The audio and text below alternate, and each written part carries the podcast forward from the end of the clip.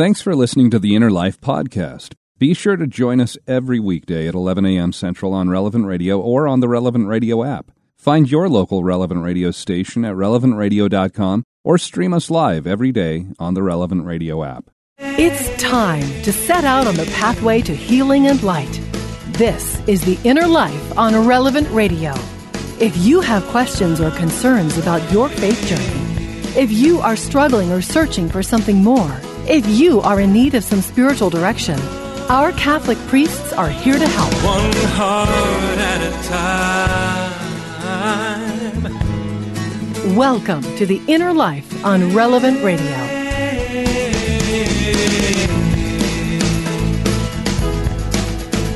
Welcome to the Inner Life for a Wednesday. Hi, I'm Josh Raymond, and so glad to have you listening. You know, every time you're at Mass, every time you're there, Jesus offers himself to you in the Eucharist. Really, truly, miraculously present there in the bread and wine that are no longer bread and wine. At the Mass, you witness them being transubstantiated into Jesus' body and blood, his soul and divinity. And when you walk forward to receive Jesus in the Eucharist, are you ever awestruck by this reality of the second person of the Trinity, the creator of the universe, the God who humbled himself so that we could have the hope of heaven? Are you, are you coming forward to receive him in amazement? I remember back when I was going through RCIA, uh, preparing to be received into the church, the associate priest at our parish, Father Dawson, he was originally from South Africa. He had this fantastic accent. And one night during the class, he was talking to all of us about the Eucharist. And as he went on, he started to get quite animated, almost to the point of yelling. And it wasn't a, a happy yelling, it was a very serious, very intense kind of yelling. And he was very forcefully saying, if you do not believe that Jesus is really present in the Eucharist, you cannot be a Catholic. You have to believe this. It's really Jesus. If you don't believe this, you should not continue on to come into the church. Now, as he was saying these words, I already knew this. You know, the, the study that I had done leading up to entering RCIA, um, all of the different things that I knew. Yes, the real presence of Christ in the Eucharist. I think most people in our class knew this, but it really stuck with me. This is not something to be taken lightly. This is important. Amidst all the other learning, all the review of doctrines and beliefs of the Catholic Church, Nothing had made Father Dawson so passionate as this point the real presence of Jesus there in the Eucharist. But for me, it wasn't until a few years later that I realized how much I truly did believe this, how much it was a part of me. If you're a regular listener to the inner life, you know that I was raised a Baptist, and I hadn't been back home to visit my mom for a few years. We lived across the com- country from her. And with my wife and I raising young kids, it was easier for my mom to come visit us than it was for us to load everybody up and travel across the states to see her. So she'd fly out regularly and she'd see us. But we finally did travel back to see her one weekend. And while we were there, over that weekend, our family ended up going to the Saturday vigil at the local Catholic church so that we could get up and go the next morning with my mom to the Baptist church where I had grown up uh, and where she still attended. And I had not been back to that church since I was very, very first married. I was now a Catholic. I'd been a Catholic for three or four years, and that was a number of years into my marriage. So, yeah, it had been at least probably seven, eight years since I'd been back into that church at that point. And I hadn't actually been inside any other church either, nothing other than a Catholic church since I converted. But when I walked back into that Baptist church, I was really caught off guard by what I saw. I saw rows of seats. I saw a cross on the back wall behind the pulpit where the preacher would talk. I saw dozens of people that were starting to enter, people who were smiling and laughing, and they were happy to be there in the presence of other Christians. But what I really saw was an emptiness. And I couldn't believe how empty that room, that Baptist church, how empty it felt. There was no tabernacle. It was, it was this nice, clean, large room, but it was empty of the most important thing, the most important person, Jesus. And in that moment, I felt so sorry for all of these people coming in to worship because these were good people. Many of them I had known as a child or a teenager. growing up. These were people who loved God. They loved Jesus. They wanted to follow him, follow his teachings. And I felt so sorry for them because they were missing out on being able to physically be in the presence of Jesus. They were missing out on experiencing true communion with Christ. That moment there, it drove home Father Dawson's words in that RCIA, RCIA class several years before. Uh, standing in that Baptist church, I knew that I had encountered Jesus in the Catholic Church in such a real and profound way through the Eucharist, and nothing else was going to be able to take its place. Have you had that moment of realization? Have you had some event that struck you, made you more profoundly aware of the presence of Christ in the Eucharist?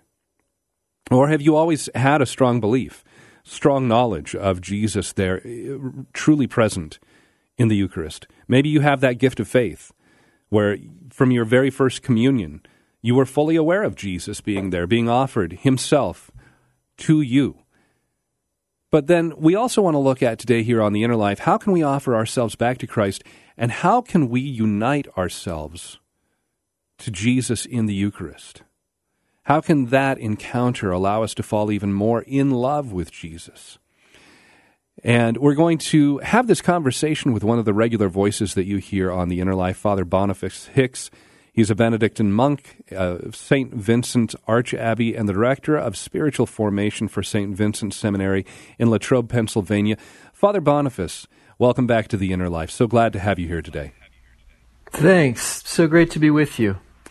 And so, as I said, we want to talk about being united, growing in our love for Christ in the Eucharist. And as I was thinking of this, there were two different places in Scripture that kind of first stood out to me.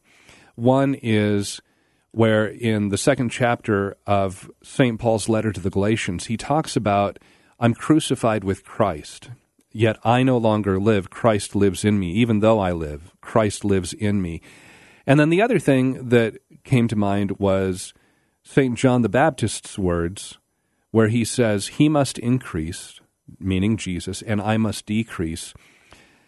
And so as we look at this, what are maybe some practical steps that we can take as we're starting to think about growing in our love for Jesus, uniting ourselves to Him in the Eucharist? How can we, as He offers Himself to us, how can we offer ourselves back to Him? Well, it's such a, a critical issue. I mean, as you shared as we started out, I mean, it just makes, really makes all the difference. When we know that the Eucharist is Jesus Christ, we're touching God. And t- taking some time to reflect on that, it should be shocking to us. What we're claiming should be shocking to people. We are touching God. That's God made man, Jesus Christ, Himself, there in the Eucharist. And when we realize that, uh, so it, it has everything to do with our relationship with, with Jesus. The Eucharist is Jesus, just simply said. And so if we want to grow closer to a person, if we want to grow closer, uh, deepen a relationship, uh, then we spend time, then we share our hearts, then we listen attentively. And uh, I love combining Eucharistic adoration with Lectio Divina, to be in the presence of the body and blood of Christ, and to hear the voice of Christ speaking to us in sacred scripture. It's what we like in our relationships. It's nice to talk on the phone or talk over the radio as we're doing now. We like better to be physically in the presence of someone, but we don't usually just want to be physically in the presence of someone, we also want to talk with them. And so it's such a beautiful way to combine those gifts that God has given, has given us. I mean, it's, it's shocking. We have, we have these finite material things, uh, bread and wine that through the rites of the church and the, the power of God are truly changed into the body and blood of Christ. We have human words that by the power of God and His divine authorship communicate to us the very words of God. And so we humble human beings, limited, we came into time, we live in time, and yet we're able to touch eternity. Finite and limited as we are, we can only be in one place at one time, and yet through these tangible, visible, audible things through our senses. We can touch infinity. That's amazing.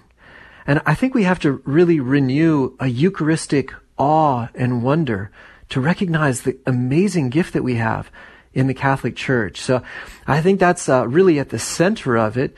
And then it develops like any other relationship. How do we unite more deeply with another human being in relationship? Again, we spend more time, we share our hearts more fully, we listen more attentively.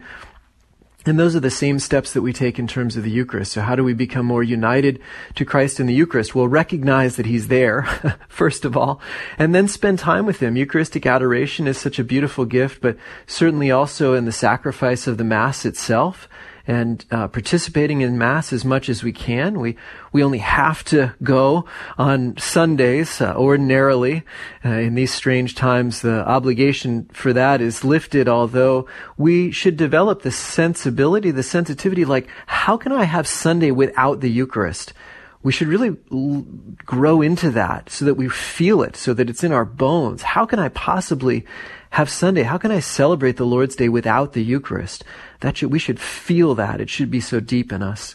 And then we spend as much time as, with Him as we can, uh, speaking to Him from our hearts, addressing Him in the Eucharist, and then reverencing the Eucharist as we reverence God. That's why we genuflect. That's why we're attentive. That's why we focus on, on what's happening in the Mass or focus our attention on the Eucharist why we orient our bodies uh, towards Him. So, a lot of different ways that we're just acknowledging the presence of Christ there and then really giving ourselves to Him, opening our hearts to Him.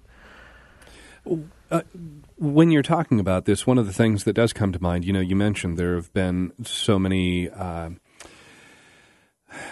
obstacles and prohibitions for us being able to get to church, being able to be at Mass and receive the Eucharist. And so when we have those times where we cannot physically receive the Eucharist at Mass, you know, whether it's because of COVID or maybe we just have an illness that doesn't allow us to go, uh, maybe there's lack of transportation or the ability to get to a parish, maybe a parish that's too far away for you to get there regularly, whatever the case may be.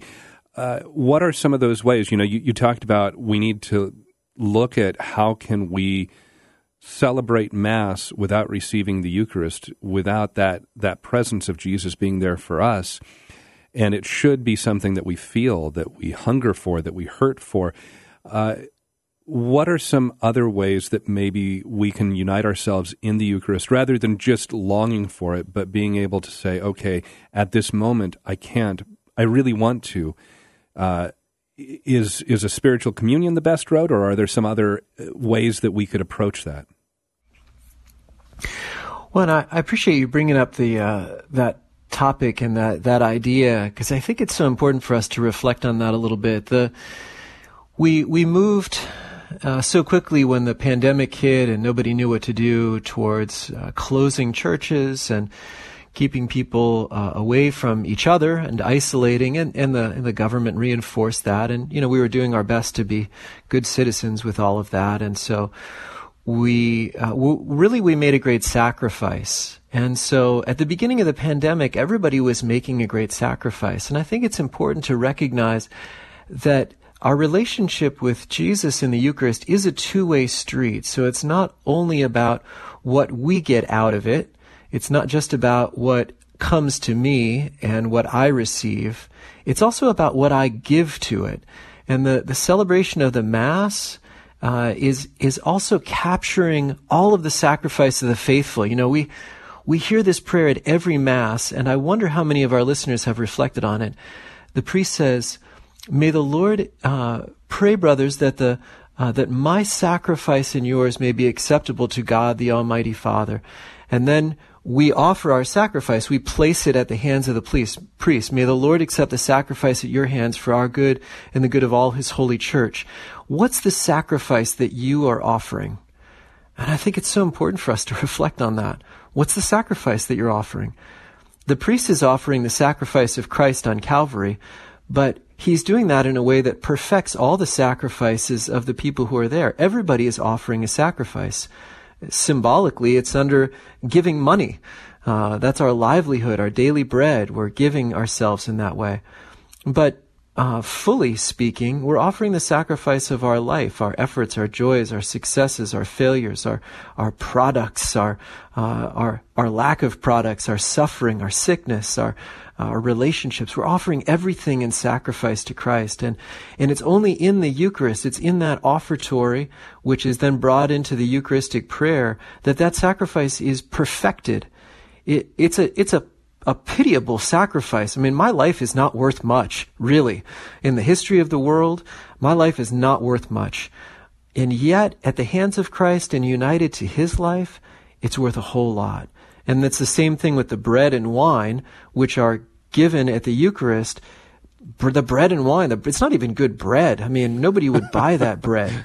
right. But that bread and wine is transformed through the, the, the prayers of the Mass through the sacrifice of Christ into that eternal sacrifice. And it's made perfect. And so that, that participation, that level of participation is so critical. And so, how do we participate as fully as possible if we cannot physically be at mass? And this is a question we could have asked a hundred years ago. Oh, sure. For for any of the elderly, for any of the homebound, for any of the sick who, but see, they're already offering a sacrifice because they're suffering and they're isolated and they're, they're separated from people. And that's where we have to be careful about the people who are having the lack of obligation turned into convenience, as opposed to the people who are really protecting their health and making a sacrifice. Are you making a sacrifice? And insofar as you are, yeah, unite that to the sacrifice of the Christ, uh, of Christ at the nearest church. Just do that intentionally, spiritually. And there's some different prayers. You know, there's no sort of magical prayer to make that happen. And watching it live stream or listening on the radio, things like that help us to offer our sacrifice and also then to receive the love of Jesus communicated in the Eucharist, even if we can't physically receive Him. But I think that dimension of offering our sacrifice, our participation, really matters. And ordinarily we do that best in the context that we're surrounded by the mysteries, surrounded by the sacramental things, the sacred things in the church and other people who are with us praying and worshiping, uh, with whom we also support. How are you offering your life to unite it with Jesus in the Eucharist. How are you offering that sacrifice? We're talking with our spiritual director, Father Boniface Hicks, a Benedict- Benedictine monk of St. Vincent's Arch Abbey and the director of spiritual formation for St. Vincent Seminary in Latrobe, Pennsylvania. And we would love to hear how you have been able to grow closer to Christ in your love for Him, in being united there in the Eucharist. You can give us a call, 888 914 9149. 888 914 9149. You can email innerlife at relevantradio.com. And we'll be back with more right after this here on Relevant Radio and the Relevant Radio app.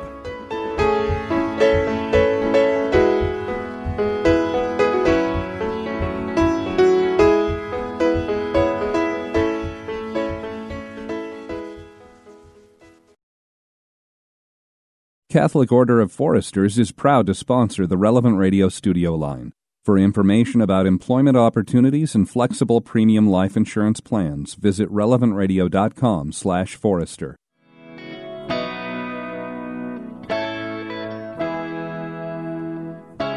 If you are struggling or searching for something more, if you are in need of some spiritual direction, our Catholic priests are here to help. Call now 1 888 914 9149. That's 1 888 914 9149. She fell on her knees and said, I haven't prayed since I was young. But Lord above, I need a miracle. Well, no matter who you are, and no matter what you've done, there will come a time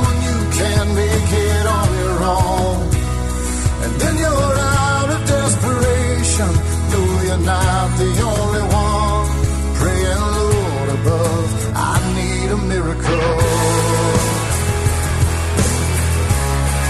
I need a miracle.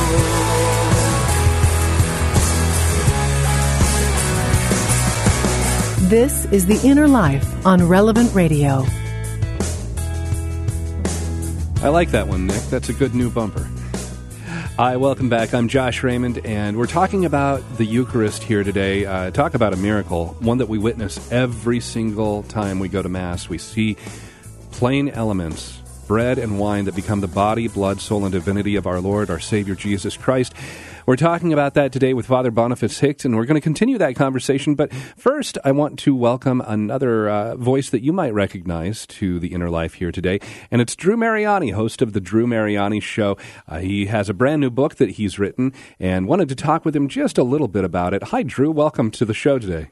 Hey, Josh. Great hearing you, and of course, uh, Father Boniface, he's been on the program many times, and great subject. It's great to be here with you. Yeah, yeah. So, uh, this book that you've written, it's called Divine Mercy. And right when we were starting to talk about it on the air, even though I was one of the people who proofed it and read through it uh, as kind of an in house editor for you, it, it uh, I think every time I came up to you, I said, "Now, what's the name of the book again?" but um, but uh, this is one of the things that struck me about this was you give si- kind of a nice little brief history of the visions and what was spoken to Saint Faustina. You talk about some of the history of leading up to the devotion being more formally recognized by the Church and Saint John Paul II. Uh, but there's a lot of miracles that you include in the book as well. Yeah, oh, there's there's a ton of them from uh, conversion, which of course is is the the greatest of all the miracles. I mean, we you see how mercy can change the most hardened heart. Uh, but then we, you know, I chronicle Josh in, in the book, as as you know, uh, just some of the fruit that we're seeing. There are miracles that are associated with almost every aspect of this devotion. Uh, there was that miracle on the Hudson, uh, where a man who discovered divine mercy was praying as that plane went down, and I really believe that that had part of. I think it played a role in the protection of all those that were on that craft that would go on later to be a, a movie starring Tom Hanks and featuring Sully Sullenberg and that great miracle. But there were people in concentration camps that found divine protection. Uh, there are people who pray the chaplet with me every day. Uh, and there are accounts, you know, some of my favorites. I remember writing about one woman who, as we were praying the chaplet of divine mercy, was hunched over her sink and she was racked with pain. She had osteoporosis, and uh, uh, she had all these bone issues. And she claimed a miracle. She heard what St. Faustina said about the chaplet. She stood on those promises, and she said she felt a warmth race through her back, all the way down her spine, into her joints. And she stood erect, free from this pain that had racked her body for so long. She dropped to her knees and thanked God, went to the doctors. Of course, to the amazement of the doctors, uh, she was healed. And we see that all the time from cancer disappearing to the kidnapping released to so many different miracles that unfold through the chaplet. But that's the chaplet, the Divine Mercy image, of course, a lot of great protection. And this is a uh, this is the fastest grassroots devotion in the history of the church, the Catholic Church. And I think it's uh, it's spreading like wildfire uh, for that reason. I mean, there's the devotional aspect of it, but I think we live in a time in a world where people need mercy. And uh, this is really an antidote to the ills and the problems that is uh, affecting the world today. Yeah, you know, before coming to Relevant Radio, I had never heard of Divine Mercy. My wife had, but I, I just it wasn't something we had talked about. And one of your producers years ago, John Clote, was actually the one who first broached the subject with me. And there was always this image that he said, and I think you even make a reference to a similar kind of uh, way of phrasing it, but in the book. But John said, "Yeah, you know, the the ba- the basic message of divine mercy is that our sins are this single drop of water in this massive ocean that is God's mercy." And that that just was the first thing that I ever remember hearing about divine mercy. And I always love that because it's so true. the Lord told Saint Faustina, He said, "The greater the sinner." The greater the right they have to my mercy. The angels and the saints, uh, Faustina recorded in her diary, she says that um, it is the astonishment of the angels and the wonders, uh, the wonder of the saints, that through all eternity will, will compl- compl- contemplate this great mystery. It's um, it's one of the great mysteries of the afterlife. And no matter how scarlet your sin, no matter what you've done, the abortions you've committed, the terrible crimes, whatever it might have been, the Lord says that's just but a drop in the ocean of my mercy. And it's a message for everyone. In this story, you know, in the book, I talk about everyone from would be assassins to, to serial killers. But I've, you know, heard personally from people who've been away from the faith, and, and this really is a, um, It's a devotion uh, that the Lord wants people to know today. You know, because Satan, his great deception, I had an exorcist on the air with me the other day. He says, one of the things Satan wants you to believe is that you're not worth anything, that you're unworthy, that your sin makes you unworthy, you know, that, that you're rotten. What mercy does, it restores you into the fullness of who God created you to, to be. And I, I, talk about that story of the prodigal son. I know you love scripture, and um, that's the same case. You know, that guy went off. He spent his father's inheritance, lived a wild life. He came back. He didn't expect to be put on the same level as his good brother, but the father restored him in complete dignity, elevated him to the same place within the household, and uh, that's what divine mercy does. That's what we encounter when we enter the sacrament of mercy and reconciliation. So, look, I just love this devotion. As you know, it has transformed my life. It has touched my my my heart in a profound way. It has deepened my relationship with God. I, I know the same thing is going to happen for anyone who, who reads the book. And you know, I just want to thank uh, Relevant for all the support they've put behind it. I know you were one of the people who proofed it, that they're going to send it out to everyone free. And I just hope everyone will get it and uh, share it with others because I think it'll touch you the same way it impacted me. I just, I love this devotion. I think God called it forth for this particular moment in time. Yeah. Well, and, you know, Drew, you made the mention there too this book is absolutely free. There's there's nothing that you have to pay for it. Um, the goal of Relevant Radio here is just to be able to spread that devotion to divine mercy and inform people about it, help people grow in their love for it, and make it something that does become this wildfire that grows across not just the U.S., but the entire globe. So if you just go to relevantradio.com to our website, or if you go on the Relevant Radio app, uh, there's a banner there where you can click and you can sign up, and you just have to give us your name and your email and your mailing address, and we're going to send it to you. You don't have to even pay for shipping. We will take care of that. Um, but Drew, that's that's the best part of this, I think, yeah. along with the message, right. is Relevant Radio is not looking to try and get anything back. If you want to make a donation to support Relevant Radio, that's wonderful. But really, this message is so important, and we just want to see it uh, spread out there amongst people. And, and, you know the thing about it too, Josh, we got the Feast of Divine Mercy that's coming up uh, the first Sunday after Easter. It's the last Sunday of the octave of Easter, and the Lord attach such great promises to that day. This is a book that is a 101 for you. It'll introduce you to the chaplet. It'll introduce you to the hour of divine mercy. Not a whole lot of people know what the Lord said about that, about that three o'clock hour. It'll introduce you to the image, and it will certainly get you ready for the great feast of mercy. And it's something that gives back to you year after year after year. You can read it in chapters. You can learn about. I know you're talking about the Eucharist today. Saint Faustina had incredible Eucharistic experiences. Quite often encountered the Lord in quite profound ways, both during adoration, in terms of the reception of it. Uh, it talks about the sacrament of reconciliation and so many of these things that are so important for our, our spiritual walk. So, you know, it's not just the story of St. Faustina or her spiritual director. It's so much more because divine motion, divine mercy is not just a devotion. In, I remember the vice postulator for the cause of St. Faustina once saying to me, it's a way of life. And it really is. And it will transform your spirituality. So you go to relevantradio.com and it's free. I know they told me that the quantities will be limited and you know, I I try to register immediately if you could. So, you know, again, it's free, and I want to thank Relevant for covering the shipping and handling too. No strings attached, as Josh, as you pointed out. Yeah. Hey, Drew, thanks for stopping by. And and again, if you want to sign up for the free book, it is yours. Absolutely, please. Just one per household is our only request there because we do have a limited number. But you can go to relevantradio.com or on the Relevant Radio app and just click that banner that you see there, and you can sign up for that book, and we'll send it out as uh, it's at the printer right now, isn't it, Drew? Yep. That's yeah. Yeah, we're waiting for it to come in. Yeah, so as soon as it comes back, we'll we'll try and get it out in the mail to you as quick as we can, and you'll have it in your hands. And if nothing else, uh, I, I, guarantee it will just make you want to tell others about this message of divine mercy because uh, you'll be so impacted by so many of the miracles, so many of the stories, and just the the unbelievable amount of God's mercy that is available to each one of us. So thanks again, Drew, for stopping by and talking you with us. You got it. I'm off to Mass in half hour. I will pray for you and uh, for everyone who's listening to The Inner Life. Keep up your great work, John. Thanks so much, Drew. All right. And today here on The Inner Life, we are talking about the Eucharist, as Drew mentioned. We're speaking with our spiritual director, Father Boniface Hicks, a Benedictine monk at St. Vincent's Arch Abbey. And uh, how have you encountered Jesus in the Eucharist? How have you been able able to unite yourself to Jesus in the Eucharist. How has it made that difference in your life? You can give us a call, 888-914-9149. That's 888-914-9149. You can also email us, innerlife at relevantradio.com.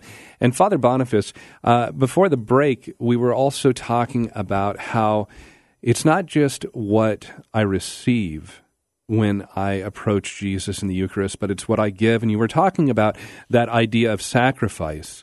And when we end up coming before Jesus in the Eucharist, um, you had said, and I, I've done this myself, and I think it's just a wonderful way to encounter Christ in a new way. Uh, Eucharistic adoration, along with reading the Scriptures, with Lectio Divina is there a specific place you would encourage? Would it be in one of the Gospels that you would encourage somebody so you read the words of Jesus as you're there in Eucharistic adoration and you want to encounter Jesus in a deeper, more meaningful way? Yeah, I think the, the question of what to read is a, is also a great question. And in, in Lectio Divina, there are several stages. The first is uh, reading, uh, and it's understanding the text itself. And then meditating means applying that text to myself. What is God saying to me through this scripture? And then my response is prayer. What do I respond to God based on what He's saying to me? And then I rest in His presence, a kind of contemplation. So the first stage of reading, that we understand the text itself, is, is important. And for that, I would say, don't make it hard on yourself. so the Gospels are certainly the most accessible to us, and and we really get those. The words of Jesus, very beautiful, uh, as you're indicating, and of course, you know sometimes his words I wouldn't start with Matthew chapter 23, which is uh, about 36 verses of tirade against the Pharisees. but, right, you, but you his hypocrites. Words, right. right. So, I mean, we need to hear those words too sometimes, but sometimes, anyway. yeah. uh, you know, to, to make it as easy as possible to uh, grasp what's being said, um, starting with the Gospels is is a great way to go. I, I usually indicate just to not even be in a position of searching around, just reading the Gospel from Mass each day is a great way to do that. And that's a nice size of, of, of scripture too. It's not, sometimes we can get lost and read chapter after chapter and we haven't done any praying. We've just done a lot of reading.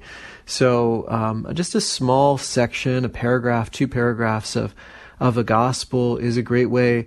And then putting ourselves in a position of, of really asking the Lord, you know, please speak to me through this and listening. What's God saying to me through this scripture? Mm-hmm. There's somebody that I knew that uh, would take a scripture or a passage, you know, maybe like the Sermon on the Mount or the uh, pr- prayer that Jesus prays in the garden in John's Gospel, and would go back and reread that day after day for an entire month with the goal of being to reflect on different aspects of what are, what's being said by Jesus in those those chapters or in those verses in whatever passage it is. And I thought that was also some uh, something just really profound. I've never actually tried that myself. I've gone back and I've read you know many things in the Bible over and over but never for an entire month at one time. Um, is that overkill, or is that still just diving deeper into getting to know? Uh, you know, you talked about at the beginning. We spend more time with someone if we want to get to know them, and especially if we're growing in love with them. Um, so I would imagine it's going to be nearly impossible for us to spend too much time rereading and meditating upon the words of Jesus. Yeah, that's right. You, are making exactly the right application. I mean, when do we ever get tired of talking to our beloved? when do we get tired of reflecting on those words again? How sweet it is when people keep the love letters that were shared at the beginning of a relationship or throughout a relationship. Uh, I know um, my father was in the in uh, submarines, and so period of time that he was away for six months and he and my mother wrote letters back and forth. You know, it was several years into their marriage, and those were always a treasure for them. And and that's how we should look at the scriptures. It's God's word to us, His love letters, if you will. I mean, it's God is love. Everything He communicates to us, in a certain sense, is a love letter. And so, uh, to to really savor those words and and they are infinite. so you're exactly right. You you can't ever like, oh yeah, I I mastered that. I got that. Everything. Saint Benedict actually says, what word of the older New Testament is not the surest guide on the path of salvation?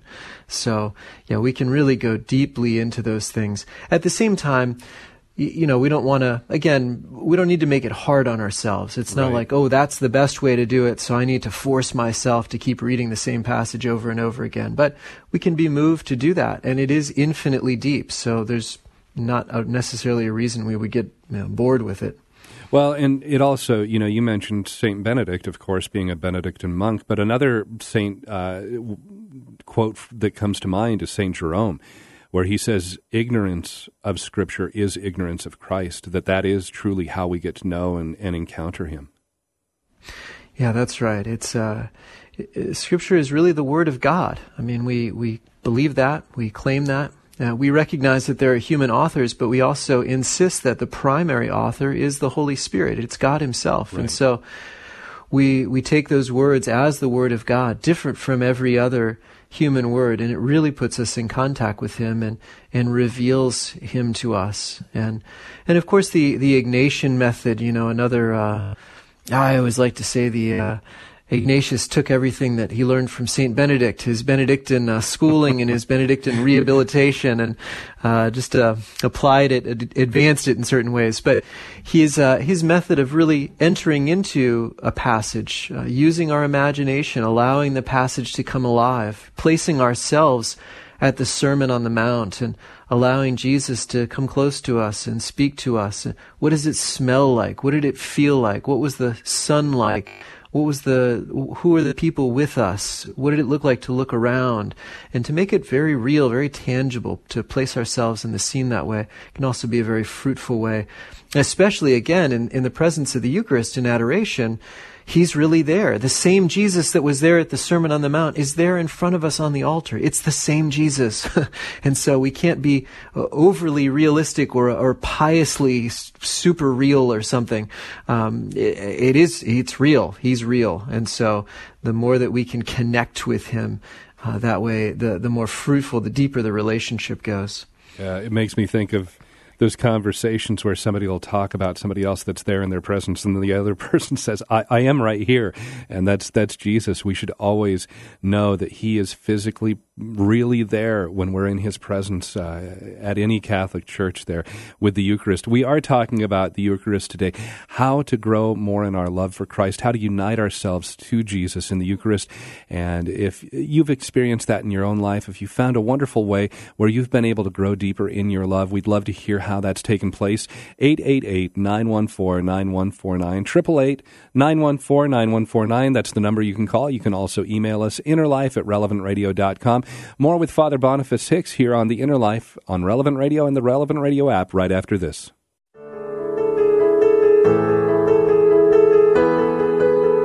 If you missed part of the program, you can listen to this show and any of your favorites on the Relevant Radio app or online at relevantradio.com. This is The Inner Life on Relevant Radio. Welcome back. I'm Josh Raymond, along with our spiritual director, Father Boniface Hicks, a Benedictine monk at St. Vincent's Archabbey in Latrobe, Pennsylvania. And we're talking about the Eucharist. Jesus truly present in the Eucharist and how we can grow in our love and our devotion, our, our how we can unite ourselves with Jesus.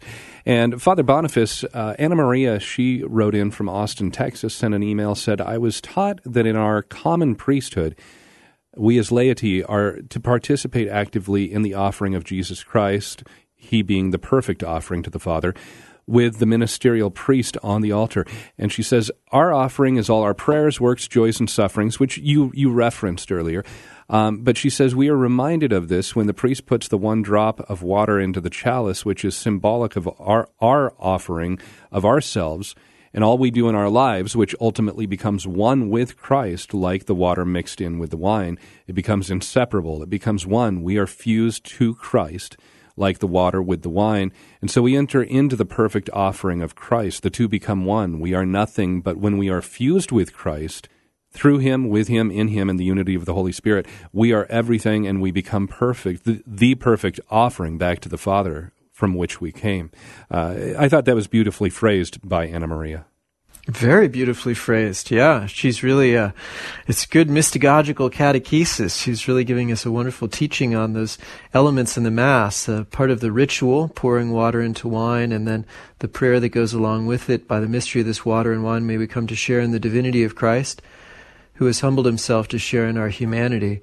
So there's a there's a symbol that's there, like there's a symbol in the presentation of the bread and wine uh, that I mentioned earlier, and then all of that transformed, transubstantiated through the, the Eucharistic prayer into the body and blood of Christ. So our sacrifice, and in fact our whole lives, taken up into His. And there's a there's a way that we disappear, but we also add to it. You know, there's more precious blood because of our humanity poured into that chalice. It's amazing.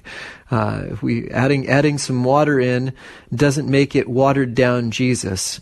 It uh, it makes it more Jesus. That's uh, that's the amazing thing. So she's uh, she's exactly right, and it's a beautiful uh, gift for her to share that with us.